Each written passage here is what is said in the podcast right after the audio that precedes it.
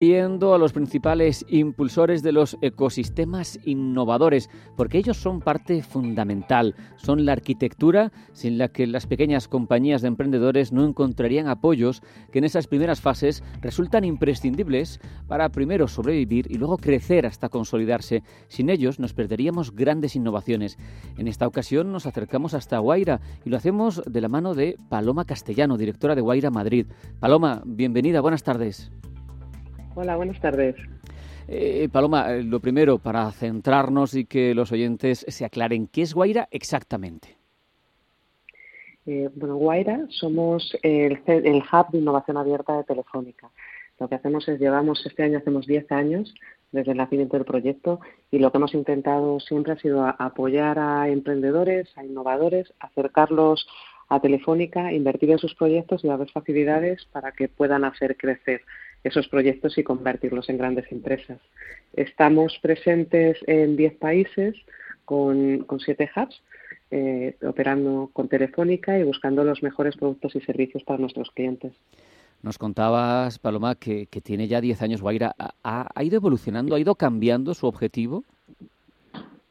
Sí, sí, definitivamente. Yo recuerdo cuando lanzamos el proyecto en 2011 que hablábamos de emprendimiento y el tema de las startups tampoco estaba tan asentado como ahora. Entonces, durante los primeros años, eh, yo creo que fueron unos años muy bonitos, donde estuvimos desarrollando ecosistemas de emprendimiento, donde estuvimos aprendiendo entre todos, ¿no? Cómo invertir y cómo apoyar a estos emprendedores.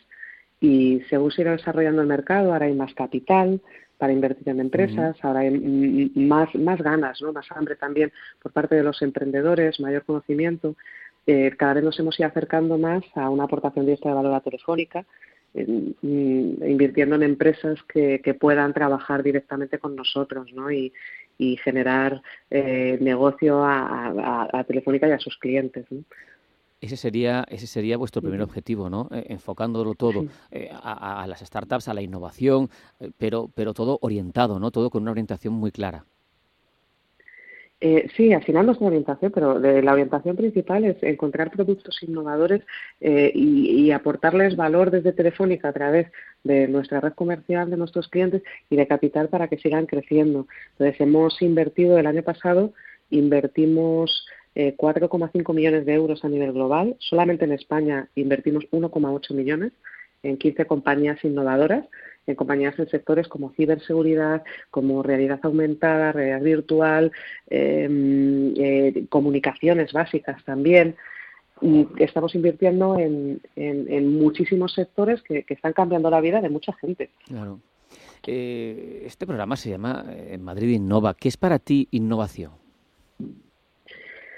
Eh, al final yo creo que innovación, eh, innovación para mí es mejorar la vida de la gente. O sea, eh, la verdad es que la gente que estamos trabajando en este sector, en Venture Capital, en innovación abierta, que también lo llamamos, somos unos privilegiados, ¿no? Porque al final estamos diseñando el futuro, diseñando el futuro y tenemos la capacidad ¿no? de, de influir en el futuro que queremos vivir. Pues para mí innovación es eso, para mí innovación es, es mejora siempre. Es evidente que más en Guaira, pero en general en todo lo que rodea a este sector, eh, la tecnología es, es, es, fundamental, ¿no? Pero, pero ¿qué papel juega en el proceso, Paloma? ¿Es protagonista o es, o es herramienta, es medio? Eh, bueno, nosotros, precisamente nosotros invertimos en tecnología. Para nosotros la, eh, la tecnología es, es, medio y es, y es el corazón, es el core de las empresas en las que estamos trabajando. Siempre es un medio, o sea, cuando hablamos de Telefónica, además tenemos un lema que es muy bonito, ¿no? que, que hablamos de conectar a la gente. Eh, y la tecnología es un medio para hacer eso. Nosotros, desde un punto de vista de inversión, buscamos empresas tecnológicas, eminentemente tecnológicas, que hayan construido un valor, un producto, pero evidentemente la tecnología es ese medio de, conexión, de conectar a gente, de, de, de, hacernos mejorar nuestras vidas. ¿no? Claro. Oye, más allá de, esa convergencia de intereses con, con Telefónica, con los clientes, pero ¿con qué criterios se seleccionan las startups con las que trabaja Guaira? Pues a nosotros eh, nos gusta utilizar un hemotécnico, ¿no? Que son las cinco T's, ¿no? La primera T es, telefónica, que tengan algo que ver. Eh, luego también, eh, la, esto en, en, startups siempre hablamos en inglés, entonces lo siento, porque sí, sí, es así, claro. en inglés. es así. Entonces la, la primera T es la de team, que es la de equipo. Eh, y esto te lo dirá cualquier persona que esté invirtiendo en venture capital o, bueno, en general en mm. cualquier tipo de inversión. Al final invertimos en personas, invertimos en gente que esté complementaria, que sea complementaria, que esté balanceada y que, que sea capaz de transformar cualquier idea en algo realmente ejecutable. La siguiente T, de hecho, es la de tracción, ¿no? Invertimos en gente que ya haya demostrado, o sea, las ideas no valen nada. Entonces, lo que vale realmente es esa capacidad de ejecución, esa atracción, ¿no? esa, esa capacidad de haber hecho algo. Eh, invertimos también, obviamente, en la tesis. El, el, negocio tiene que ser lo suficientemente grande y atractivo. Tiene que resolver un problema real, ¿no? A mí una de las cosas que me gusta decir es que invertimos en aspirinas, no en vitaminas, ¿no? Cuando te tomas una vitamina es para mejorar un poquito, ¿no? Sí. Eh, pero cuando te tomas las aspirinas porque te duele un montón la cabeza y, necesitas la aspirina, ¿no? Y ese es el tipo de, de ideas que buscamos. Y la última T es la de tecnología, que para nosotros es básica. Y ese apoyo que le da Guaira a esas startups, ¿cómo se concreta? Eh, supongo que hay una inversión, pero seguro que hay algo más. Pues a ver, yo diría que la, inversión, estamos invirtiendo ahora hasta 250.000 euros en cada una de las compañías, siempre coinvirtiendo con otros fondos y ayudamos incluso a componer alguna ronda. Em, pero eh, bueno, ante todo lo que tenemos es un es bastante experiencia porque son 10 años, entonces hemos, hemos ajustado mucho los, los procesos también internos para que Telefónica pueda hacer ese campo de pruebas para las compañías, para que las pueda ayudar a crecer, se puedan apoyar en nuestra red comercial a la hora de vender productos y servicios. por ejemplo, en esa línea, eh, estábamos hablando, ¿no? El año pasado invertimos desde España 1,8 millones de euros, ¿no? En compañías. Pero es que esas compañías les hemos generado 40 millones de euros de contratos con Telefónica. Fíjate. Entonces esa es esa es la parte que yo creo que es, es más relevante, ¿no? El cómo hemos aprendido a, a integrar a las startups dentro de la organización y hacerlas crecer. Tenemos equipos dedicados que se hacen desarrollo de negocio, luego también las apoyamos pues es con una tenemos una gran red de mentores que les pueden acompañar. Lo que pasa es que sí que es cierto que son empresas que ya están bastante avanzadas, ¿eh? o sea, ya no hablamos tanto de startups como de scale-ups, ¿no? de empresas que tienen ese reto de crecimiento. ¿Y pasáis a formar parte del capital? Sí, sí, sí, sí. es, es una inversión eh, y, tomamos, tomamos una pequeña parte del capital, siempre una inversión minoritaria, es decir, nunca nos vamos a quedar con la mayoría de la compañía, ni, parecido. Y sí solemos estar también en los consejos para apoyar a las empresas. Eh, Paloma, ¿dónde reside, tú crees, el éxito de una startup? Eh, ¿Cuáles son los denominadores comunes entre las que tienen éxito? Pues a ver, eh, al final es, muy difícil, ¿no? Yo recuerdo que además como la pregunta que siempre me hacen es la contraria, es la del fracaso y además yo siempre contesto. Hay que ir en positivo, hay que ir en positivo. No, no, no, además es que llevas, eh, no, no, es que no, no puedo compartirla más, ¿no? escribí incluso un, pequeño artículo hablando de, porque cuando hablamos de fracaso, o sea, hay una, hay una frase, la del comienzo de Ana Karenina, ¿no? Que habla de que todas las familias que que, triunfan se parecen y las que fracasan, o sea, las que son no todas familias felices se parecen y las infelices lo son a su propia manera. en las startups pasa lo mismo, o sea, al final todas las startups que triunfan se parecen y las que fracasan, cada una lo hace a su modo. ¿Por qué? Porque es dificilísimo triunfar, ¿no? Es dificilísimo, es, es un camino muy duro, menos del 10% lo consiguen, de hecho el ratio normalmente es, me atrevería a decir que del 1%, ¿no? Cuando ya hablas de más profesionales, eh, a lo mejor, o, de según la etapa en la que estés tomando el, el, corte, pero el, el 90% de las empresas eh, de startups que, que, están buscando crecimiento fracasan. Eh, las que triunfan, yo creo que lo que son es, son ante todo, eh, con fundadores muy ambiciosos, eh, que son capaces también de, aprender al mismo tiempo. O sea, tienes que tener suficiente ambición, pero también dejarte asesorar. Eh, se han acompañado en todo el camino por las personas adecuadas, tanto en el equipo, ¿no? Eh, con sus otros fundadores, los otros miembros del equipo, como de los inversores. Es muy importante tener buenos inversores en las compañías. O sea, yo he visto empresas morir por tener malos inversores. Y muchas veces que hay que dejarlos salir, ya no se tapa. Es, es que es muy, muy complicado. Son tantos los obstáculos que, es, que tienes que hacerlo bien eh, siempre, en cada una de las etapas. Los, los ecosistemas en torno al emprendimiento, a la innovación, son, son importantes, ¿no? Son, son clave para que haya un caldo de cultivo innovador y para que haya estas vocaciones.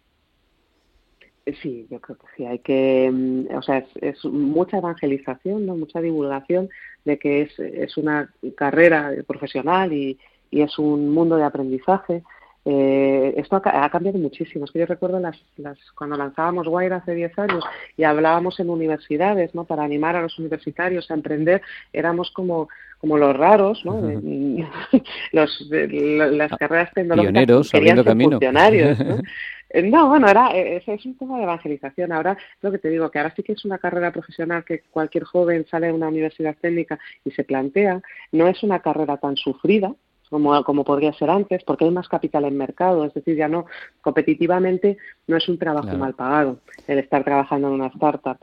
Eh, mm, ahora ha, ha, cambiado bastante, el ecosistema es importante porque al final inicias a la gente, el, estás, estás iniciando a los jóvenes para que vengan a trabajar, eh, estás metiendo corporates que se animan a trabajar con startups, estás eh, metiendo cultura innovadora a todos los niveles de la sociedad y ante todo también estás incluyendo bastante capital. Sí, el ecosistema es clave ¿eh? y los hemos visto desarrollarse en todos los países donde estamos. Has hablado de universidades. ¿Qué papel juega la formación en este ámbito? ¿Hay que, hay que formarse específicamente para poder triunfar o, admite iniciativas, emprendimientos de, muchos orígenes heterogéneos? Mm, yo creo que además, de hecho, la formación reglada para, para el emprendimiento a lo mejor no, eh, no es, eh, o sea, para, para la gestión empresarial yo creo que está muy lograda, eh, pero el emprendimiento, lo que es una startup en sí, las, las metodologías no, o sea, son, son otro tipo de metodologías que ya se están empezando a enseñar en universidades. Cuando empezamos, no, ¿no? que es más un lean startup, un experimenta, un lánzate. Pero es básicamente ese sentido común, es un lanza algo a mercado lo antes posible, fracasa si tienes que fracasar lo antes posible, aprende, itera, vuelve a lanzar otra cosa, ¿no? Es esa, esa metodología iterativa. Y, yo eh, no sé, es que, ha cambiado muchísimo y ha, y ha cambiado mucho para bien. ¿eh? Yo creo que ahora en cualquier escuela de negocios se habla claramente de lo que es un, un Lean Canvas, un Lean Startup, eh, estos conceptos ya están muy interiorizados. Has hablado varias veces de fracasar. en eso tenemos que cambiar mucho en España, ¿no? Más irnos hacia la tendencia estadounidense, ¿no? Donde es experiencia, donde es background para seguir evolucionando en tu carrera profesional, ¿no? Es que es, justo, es, básicamente la metodología de Startup, la filosofía, me atrevería a decir, es esa filosofía basada en la prueba y error. lanza algo y aprende del error, o sea, analiza lo que estás haciendo, lanza un experimento a mercado, el mercado te responderá y, oye, alguna vez, pues obviamente te equivocarás, ¿no? Eso es lógico, porque por eso lo estás probando. Entonces, sí, yo creo que, que es necesario cambiar la cultura de, de, del éxito ¿no? y, de, de que el fracaso cuando algo nos sale es un, es un error. Ahora nosotros lo que miramos mucho en los currículos, por ejemplo, y nuestros fundadores y las empresas con las que lo trabajamos miran es eh, que, que la persona que quieren incorporar al equipo haya fracasado y cómo cuenta esa experiencia de fracaso, ¿no? O sea, oye, pues mira, yo he intentado lanzar esta compañía y no salió por esto, por esto y por esto, porque son errores que ya no vuelves a cometer. Eh, hay mm, iniciativas como la vuestra, pero también somos conscientes de que existen ecosistemas o intentos de fomentar eh, las startups, el emprendimiento, la innovación desde lo público. ¿Ese equilibrio cómo se mantiene? ¿Es, es eh, productivo, es sinérgico? Eh, yo creo que es clave. De hecho, justo esta mañana, ¿no? Ha sido cuando han anunciado el plan de, España, Nación Emprendedora. Efectivamente. Que es eh, que bueno que eh, es, es, un es un buen avance que hay que aterrizarlo hay que ejecutarlo pero desde luego es una muy buena escucha y buena noticia no que desde lo público se empieza a mirar la startup y esa esa cultura del fallo no porque si estamos diciendo que queremos que la sociedad falle también hay que dejar a las empresas fallar ¿Vale? Entonces, a lo mejor no, no, no, tenemos un marco legal que esté tan, tan acostumbrado a ese tipo de cosas. ¿no?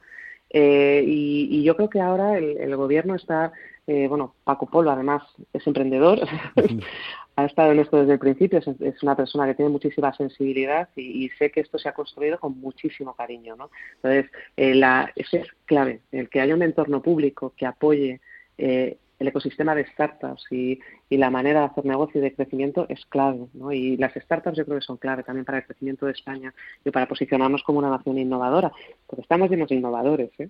Pues esa es la mejor reflexión con la que nos podemos quedar en positivo. Paloma Castellano, directora de Guaira Madrid, ha sido un placer tenerte con nosotros. Igualmente, muchísimas gracias. ¿eh?